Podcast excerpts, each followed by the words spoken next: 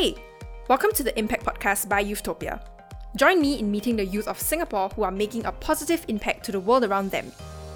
So, welcome back to the show. Today, we are joined by Carissa. Carissa is one of the founders of Students for a Safer NUS, or SAFE NUS for short. She started this group after the town hall back in 2019 and realized that students needed to take more action towards sexual harassment. So, Students for a Safer NUS wants to tackle the way society handles sexual misconduct because it lies deep as a structural issue and not just a simple managerial mistake. So, hi Carissa, welcome to the show today. Hello, thank you for having me here today. Thanks for joining us. So, I think our topic today is generally to tackle the conversation around increasing awareness and around sexual harassment on a structural level. So, tell me a bit more about yourself first, a bit about your background, what you do, and then how did I guess students for a safer NUS or safe NUS come about? All right, yes. So, um, a little bit about I guess myself and the work I do. Um, I want to just start by saying that a lot of the work that Safe NUS is doing has been the culmination of a very very long journey for many of us. I think many of us have had our own experiences with sexual harassment, sexual assault, sexual violence in I think a very long part of our life, and and this speaks to I think the kind the magnitude of the problem that we have in our society today, not just Singapore, everywhere else we go as well, but especially here, I think there's something we have to deal with, and that's also what brought me here, lah. You know, I, I don't I don't pretend to speak for everyone, Mm. but at least for me, what got me, I think, into a lot of the the ci- civil society, a lot of the community organizing space, a lot of the you know doing more developing an interest in you know political science and all this stuff. A lot of it came from my own experience being a sexual assault survivor Mhm. at the age of I think fourteen around there, yeah, and that kind of leads you to you know turn at, at that age you turn to the institution because you trust that you know maybe they say that they're there to support you so you can turn to them and then when you realize that okay maybe they're not able or willing to support you and that's when you start questioning a lot of things like where what then can we do Mm. Who can we turn to? Why are people doing these things? And is there an alternative way to i think organize the kind of society that we have to you know to support our communities to care for one another? Because clearly there's something that's not been done in that area. And that was 10 years ago 11 years ago in fact i think coming to here right now i believe not just myself and i always say that the work that safe NUS does would not have been possible if not for the fact that we've got i mean i've got three other co-founders very amazing people and we've got total of 61 members across the past two years actually in different capacities who have really come forward come together and make this effort possible. And each of us carries our own journey carries our own i think experiences with this as well. And that's something that you know we are the this is a as we always say what safe NUS's role here is that in instances like the town hall like the media reports we see like all these news reports we see those are like once in a once in a moment you get these things pop up in the in, in the in the news cycle it's just a, like a hot topic and then after it just goes away. Safe NUS is committed to making sure that this is not just a hot topic. This is not just a moment it's a movement. It's something that carries on for a long period of time because you have got to keep this issue on the agenda on a perpetual basis until it's no longer an issue. And by no longer an issue i don't mean that the issue gets seen as insignificant I mean that the issue no longer affects people on the ground on a very daily basis. So that's what Safe NUS has come about for. That's why we do the work we do. And I think um that probably sums up a, a, a little bit, you know, very good introduction. I think back to you. Yeah, it's, it's very Mm. interesting because you j- chatting just now. You mentioned that the initiative came up after the town hall Yes. incident Mm. in particular, and I would say that Yes. As a a, stu- a student who was in university at the time, or I had just graduated, right, it was a very I don't want to say it lightly, but it was quite a watershed moment for I think the whole movement towards like equality. It definitely was. It Right, definitely was. Right, right. It, Mm. it, it's very interesting because I, I, I want to have a bit more of a discussion around that. I guess as a student in NUS during that period of time, what were what was the atmosphere kind of like? I want to Yeah. maybe chip in here by saying that Mm. two things. The first is that there were many cases actually prior, to, Monica to Baey. Monica Baey's, right? What Yep. made it stand out is the fact that this was the first case that gained national and international attention. Mm. It's very significant because most of the time when a case happens, the first thing we are told is don't talk about it. Mm. Don't tell anyone about it. Don't post about it. You got anything you turn to us internally. Mm. You know, and this is not just an NUS thing. This is what we see in so many of our organizational cultures everywhere. Mhm. Because, and I don't fault this to a oh people want to keep it hush hush. A big part of it is that people try to contain it because they don't know how to address it. They feel unequipped. And when you feel unequipped, it's like, you know, you go into an exam paper of a subject you have never taken before, maybe a foreign language, and then suddenly you have to do that. But like, huh, can I not take this paper or not? You know? Mhm. I'm not prepared for this. So of course you'll be like, hey, you know, let me take the subject I'm familiar with. La. Let me take the take take take the subject I studied for. La. Yep. Same logic.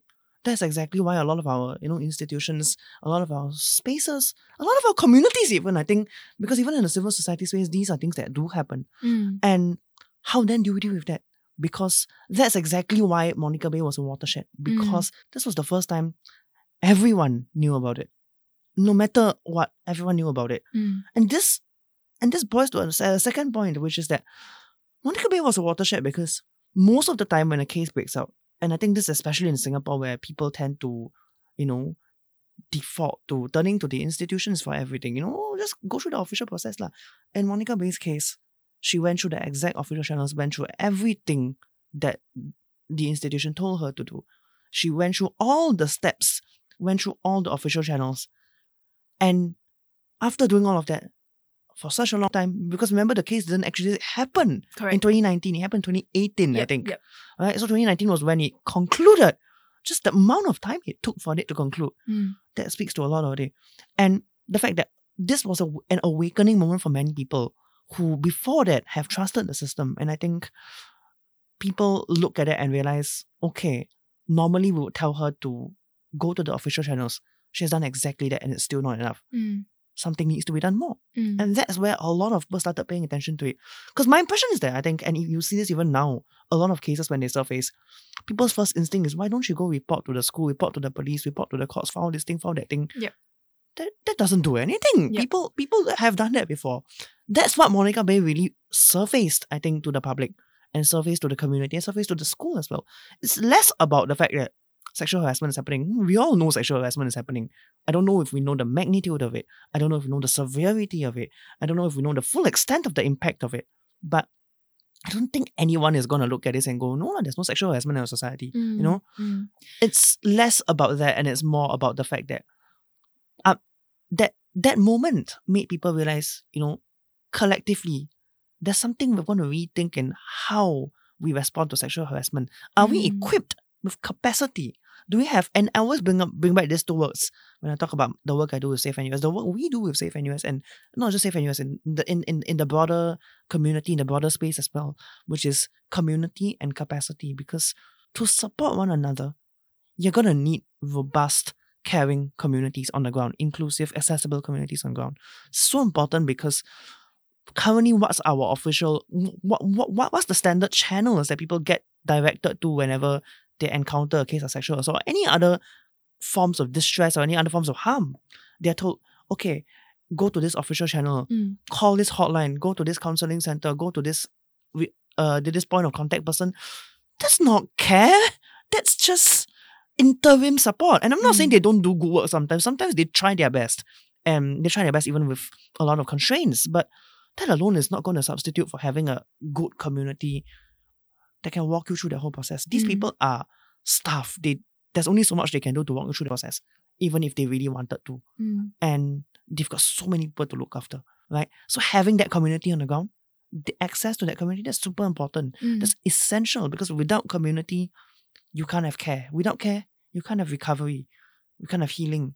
Without recovery and without healing, you can't truly have safety. You can't truly have justice. You can't truly have any of these things that we talk about when we try to address sexual harassment, which then brings me to the next point capacity. Capacity is what we are able and willing to do in the moment when something happens. It's how we respond to cases.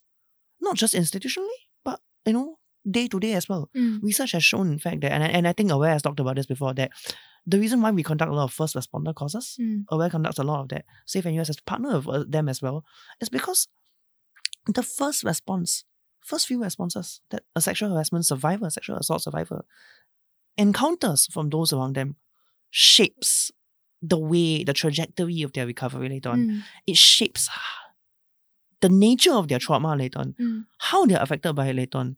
And if your first response was a terrible one, everything down the line is going to be so much harder. Mm. First response is easier, you know, at least it doesn't minimize the harm that is done. The harm is equally as terrible as it is. But at least you've got more of that support. At least you're not making matters worse, lah. You know? It's like um I think there's a saying that goes, you know, like if a person's already in the well, don't push them further, lah, right? Mm, so mm, same mm. logic here. You don't throw the person down further. And and that's what Safe NUS really believes in, lah. A lot of our work is premised on community building, capacity building. It's premised on really lifting others up, lifting each other up, lifting one another up, lifting ourselves up, and not knocking people down, not tearing people down. Because Mm. a lot of our count processes are, and I don't I don't just mean formal processes. Can be, a lot of them are informal processes as well, but both at the same time, and they're rooted in the same kind of you know social relations. But a lot of these things are currently rooted in, frankly, quite cruel. I think experiences.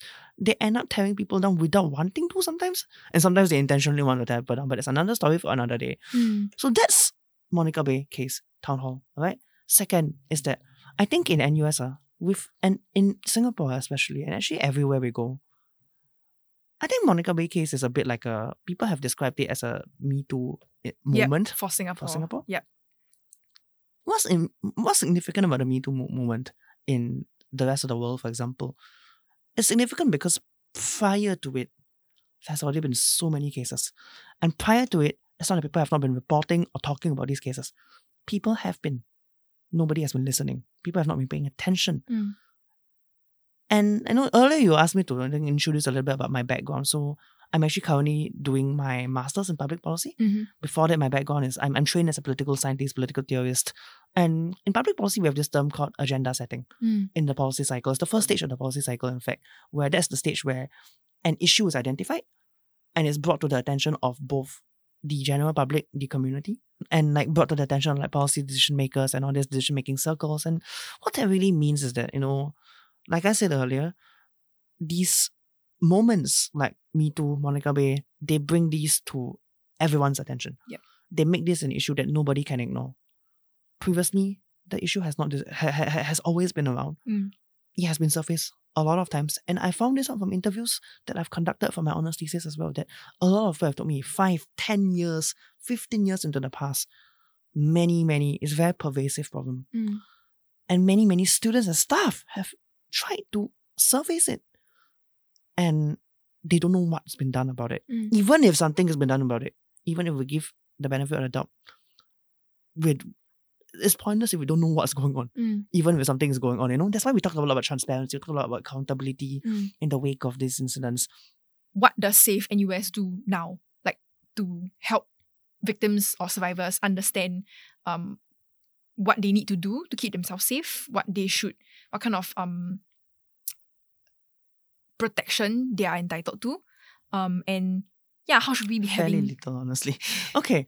and how should we be uh, having conversations about I guess like this broader theme of like sexual harassment? Because exactly like you said, right? Like it's it's a conversation that not everybody's o- gonna have over lunch. So how do you guys incorporate that into the university? Let me just share uh what we always say in Safe NUS. Mm. So few things. First of all, I just wanna I think put on the table Safe NUS, we are a community of students united in our purpose to address sexual violence on Mm. campus and elsewhere.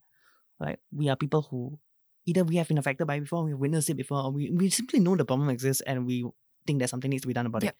And we'd like to come together to do something about it. That's part one. Part two, Safe NUS, we always say that at Safe NUS, we always say that NUS is safer when we make it safer. That applies to any space we go to, any society we go to, even in Safe NUS, even in Singapore, even in the world. This world is safer when we collectively make it safer. And if we don't make it safer, it's not going to be safer. That's number two. Number three is that, like what I said, making sure it remains on the agenda perpetually. Right? So these things, with these things in the way, and of course, the fourth one is that, like I said, Safe NUS is not a, just an awareness raising group. We are we are dedicated to collective action, and I want to make this clear that we are committed to working with any and all people Mm. anywhere, any groups, be it NUS, be it other student groups, be it civil society groups, be it private sector, government, whoever it is who's committed to addressing this problem. If you're committed to addressing this problem, come forward. Let's have this conversation. Let's see how we can move forward. Let's see how we can take action. Because it's about the action at the end of the day. Mm. So now that I've gotten this out of the way, what do we do? Right? I mentioned earlier two teams community capacity, community building, capacity building. That's ultimately the core of what we're doing. Let me break that down a little bit more, right? So six Safe NUS, actually we have six different pillars, six different teams. Our six teams, and, and these were actually formed by through a lot of conversations at the start, you know, after the town hall. We brought together initially Safe NUS was a very informal group. Mm. We had just a telegram group, you know, just add your friends in and then let's come for like random ad hoc lunch sessions to talk about where this should go. Mm. And people surfaced a lot of themes. Mm. And then, you know, summer break, we all got a bit busy. We all got a bit like tired from everything. Then when we came back together in towards the fall, you know, after you know, September, October period, and we looked at it and we asked, so how do we actually finally take this forward? And then we went back and we looked, me and my co-founders, we looked at, you know, some of the things that have been discussed by so many other people. And these were the things that we identified. These were the six things we identified. And that's what we do. So the six things are that we focus on support, outreach, research, literacy, membership, and partnerships. Mm. Let me flesh that out a little bit more, right? Support is really, I think Safe NUS, we believe that there's a need for a community care framework. What do I mean by that? I think earlier I've mentioned many, many times that when a case happens, what's the response like? The response is basically, if you need help, please turn to this channel. Mm. Please turn to this official. Please turn to this point of contact. I mean, and I and I think by the way, I I, do think that these point of contacts, there should be more of them. They should be given more resources. They should be given more publicity. They should be given more training, and people should be able to you know know where to go for that. But even if these were completely robust and completely well equipped and completely well resourced, they wouldn't be sufficient because you've got what thirty two thousand undergrads and twelve thousand postgrads. That's about nearly forty five thousand students in NUS, and that's just students. What about staff? And you, when you add that all together, you know this is the kind of numbers that we enough to have like what two, three SMCs in Singapore. This is the kind of stuff you have a town council managing in Singapore context. But in NUS, what you've got, you know, I, I think that's something that we look at that and we go, you're gonna need that community care framework on the ground. Mm. And what are some of the examples of what we have done on that level? You know, Mhm. how do we complement these systems by coming up student run, student led initiatives that Mm. can provide this support in ways that address, you know, unmet needs, Mm. needs that remain unmet even after, even if these official systems existed. The first is, I think, and this is about to be rolled out soon. I want to really thank my team for putting in a lot of the work and thank Aware also for giving us a lot, a lot of the support. Thank VCU in NUS, now called NCU, for giving us a lot of that support. But there's this thing we're launching very soon called the Warm Line. Mm. A warm line is like a hotline, but not so hot lah. Uh, because you know we are not trained professionals. Can't Is that for it's called? It's, the official term for it. Oh. We didn't coin the term. You know? I see. We discovered it on hey, cool, yeah, you know, Interesting. Okay. cool. I mean, you're Yeah. warm, I guess, but yeah, but but that's something that we looked at and we were like, you know, this is something that we need to have because typically, it's I, I mentioned community.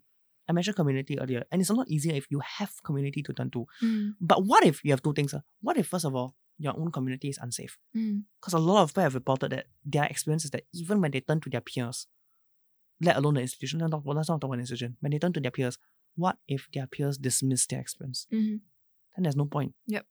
Then, and a lot of times, I think like harassment cases happen between individuals who are within exactly, the same community, exactly. right? So what happens when people are like, oh, but then my friend wouldn't do that lah, you know? Or they choose to, you know, like like this kind of thing becomes very complicated to deal with. And yep.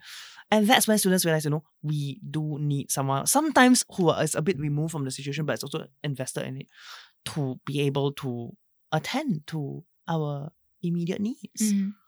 I mean, of course, that's why it's a warm line, not a hotline, because you know professional training and all that, and Yep. we need to be very careful with how we approach this, and we need to have certain boundaries so that you know it doesn't go out of hand for both sides or whatever. But that's that kind of support that you know sometimes both the institution and your immediate community cannot provide, Mm. and we want to offer that.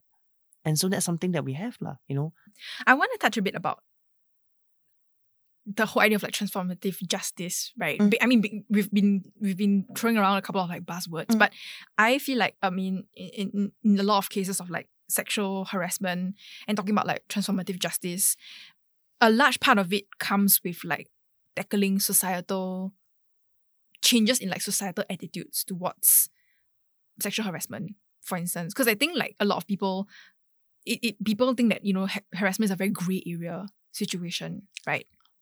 Give you an example, for instance, like um, some people might say like um, okay, like, so I think one one very good example is when I was young, I was uh being pursued by uh senior from secondary school who would like relentlessly like text me, like follow me home, like send me like gifts and like want to keep like pursuing me. But some people saw it as, you know, people would see like, oh yeah, I know it's just like harmless BGR. This is just like him wanting to pursue you. But to me, it made me feel very uncomfortable. So I, it, I, I think my question or like what I'm trying to drive at is that like, how do we kind of involve like community at large? Okay, I wanna. I wanna address two three things here. So Mm. first of all is that when we talk about restorative and transformative justice, at the root of it, when we say survivor centric, that's exactly what we mean. Prioritize how the survivor experiences it first. That can sometimes have to mean, and it's going to be a very difficult, unpopular decision sometimes. That sometimes has to mean excluding these other, you know, opinions about the case Mm. it's not on you to cast an opinion on the case. You can make up your mind on like, like and I'm not saying people can't have opinions, you know, people can have opinions, but it's not on you to say that the survivor has not been harmed. Mm. The root the, the, the focus of restorative and transformative justice is addressing the harm.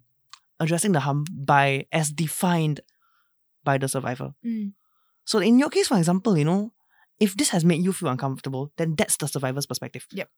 That's the survivor's experience. Addressing the harm means how can we ensure that you and other people will no longer feel uncomfortable in the future? I, I want to kind of like give an example if I if I may. Please go ahead. Please go yeah. ahead. So I think I think what what I have done in my and- feel free to you know let me know if this this works. You think it's a good it's a good way.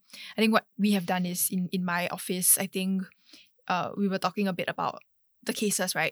Just a random colleague and I were discussing the cases of sexual Mm. harassment, and then we were talking about our experiences of being subtly harassed, like more subtle forms of harassment, um, in a workplace. And then a male colleague came, right, and it wasn't uh it was it was it was very interesting conversation because he came and then he was like listening in on us and we actually asked him we're like hey you know actually Ben like have you ever faced harassment you know? Because I think there was a, a period of time where there was like a a very infamous case of this uh elderly guy who was harassing uh young secondary school boys in a certain region of Singapore I think I know that one. yeah I you know a lot, a lot of people know this Of case course we So- know that one. Yeah. Correct. So it, it, uh, it came to me, and I was like, oh, actually, I've heard a lot of these cases in my time schooling, secondary school, JC, you know, and I, I that's why we asked him like, oh, have has this occurred to you before?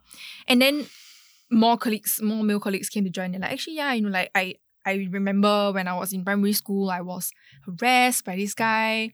I was harassed by somebody on the train, you know, and stuff like that. And then yeah, I, I, I think like the instances started to come out and I felt like it was a good space for us to tackle the issue together, not so much like a yeah, you know, all harassers are like one particular gender and like basically like blaming, doing a blame game kind of situation, right? It's talking from a perspective where all of us maybe have been harmed before. And I felt like there Yes. was a good Yes. yeah, I felt like that was a good Yes. experience on No, that, that's exactly how it should be. That that's amazing. Mm. That's amazing. And I and I and I wanna whoever's listening to this, you know, take a leaf out of this. Take a leaf out Yay, of thank this. you. But I, I really do think, as in I really, really do think that this is how most conversations Should. can and should. And and actually, frankly, in many spaces are happening. Mm. We don't see them because these things are not gonna be reported, lah. It's true. Which is why I think it's a good job that you are already, you know, platforming a lot of these issues because it's super important. People need to talk about them. Mm. People need to know how to talk about them.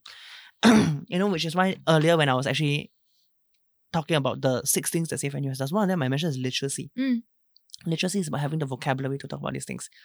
Because sometimes it can be very intimidating. It can be like, huh, what, what, what's all these terms? And like, and, and, you know, especially for survivors sometimes, uh, after you're kind of assaulted, uh, the first thing you're gonna, you, you, the first thing you're gonna, you're, you're gonna think of is not, oh, um, did I, did I, did, did I give consent? Is it harassment? Is it assault? Is it whatever? This thing? Mm. That's not the first thing you're gonna think about. The first thing you're gonna think about is, I feel like shit. I need Mm. someone to talk to. I, I, I need to know how to feel safe again. That's the first thing I think of. The first thing I'm gonna, gonna, gonna think of is not what is this thing called. no. Finding a term for it comes later in the process. And that's how conversations also happen. Mm. A lot of times you you you go into the experience first. You center the experience. You you make sure the people in the group feel like they are being taken seriously. They're being listened to. Mm. You know? Because I think I, I think frankly lah, a lot of people, especially men, but not just men, a lot of women as well, a lot of non-binary folks as well. A lot of us feel like we cannot we don't dare to say that we have experienced sexual assault, Yep. sexual harassment in those terms because it's a defensive mechanism. We kind of already instinctively predict that we are going, anticipate that we are going to be dismissed. Mm. So if we know we are, if we, if to us it's like, and, and usually it's not unfounded, usually it's because in many people's lived experiences, that's all they have gotten. Mm. Even from their parents, for example. So if all they have been familiar with is I, I bring up something and then people are like, hey, why is so sensitive? Why is so deep topic? You know, why is so, you know, why so intense? Uh? You know, don't talk about this, uh, or kind of thing, or, or don't disturb me, uh, kind of thing. So after a while, people learn. People learn from these things. Okay, I'm going to be rebuffed if I bring this up. Mm. No, it's not a thing. Mm. I didn't experience it. Mm. You know? And people and, and that's why we end up building these walls, these fortresses, because who are we trying to keep safe from? The people who have basically, in that process of invalidating, they've done the same thing as perpetrators. You know, that's why I talked about uh, earlier about how Safe NUS, our ethos on this is very, we lift each other up Mm. together. We don't tear people down. I think my question is for people who are tuning in, interested, particularly feel very strongly for this movement, what are some, I guess, like words of advice you would give to keep them in this space or to keep them motivated to continue to press for, you know, a larger, a better society to live in? Three things. Mm. Number one, people, people, people. Having the people is super important. Mm. I cannot stress this anymore. So that that's when we realize, we realize that we don't have to feel so helpless about it, and we don't have to feel like we have to hold ourselves responsible for everything. Collectively, we can get it done. Thank you. Thanks a lot, Carissa. So I just want to give safe students for Safer NUS a shout out. If Thank you, so much. Very important. We don't get a lot of shout outs. if you guys are interested and want to Mm. be a part, get in touch with please. Carissa. I think you can find them on Facebook at Students for a Safer NUS and on Instagram at safe.nus. Yes. Uh, Let us know how you want to get involved, whether or not you're an NUS student. Would like to get in touch with you. This show was brought to you by Youthtopia. This project showcases everyday Singaporeans that have made an impact in our society. Have someone in mind? Nominate that person at youthtopia.sg forward slash impact.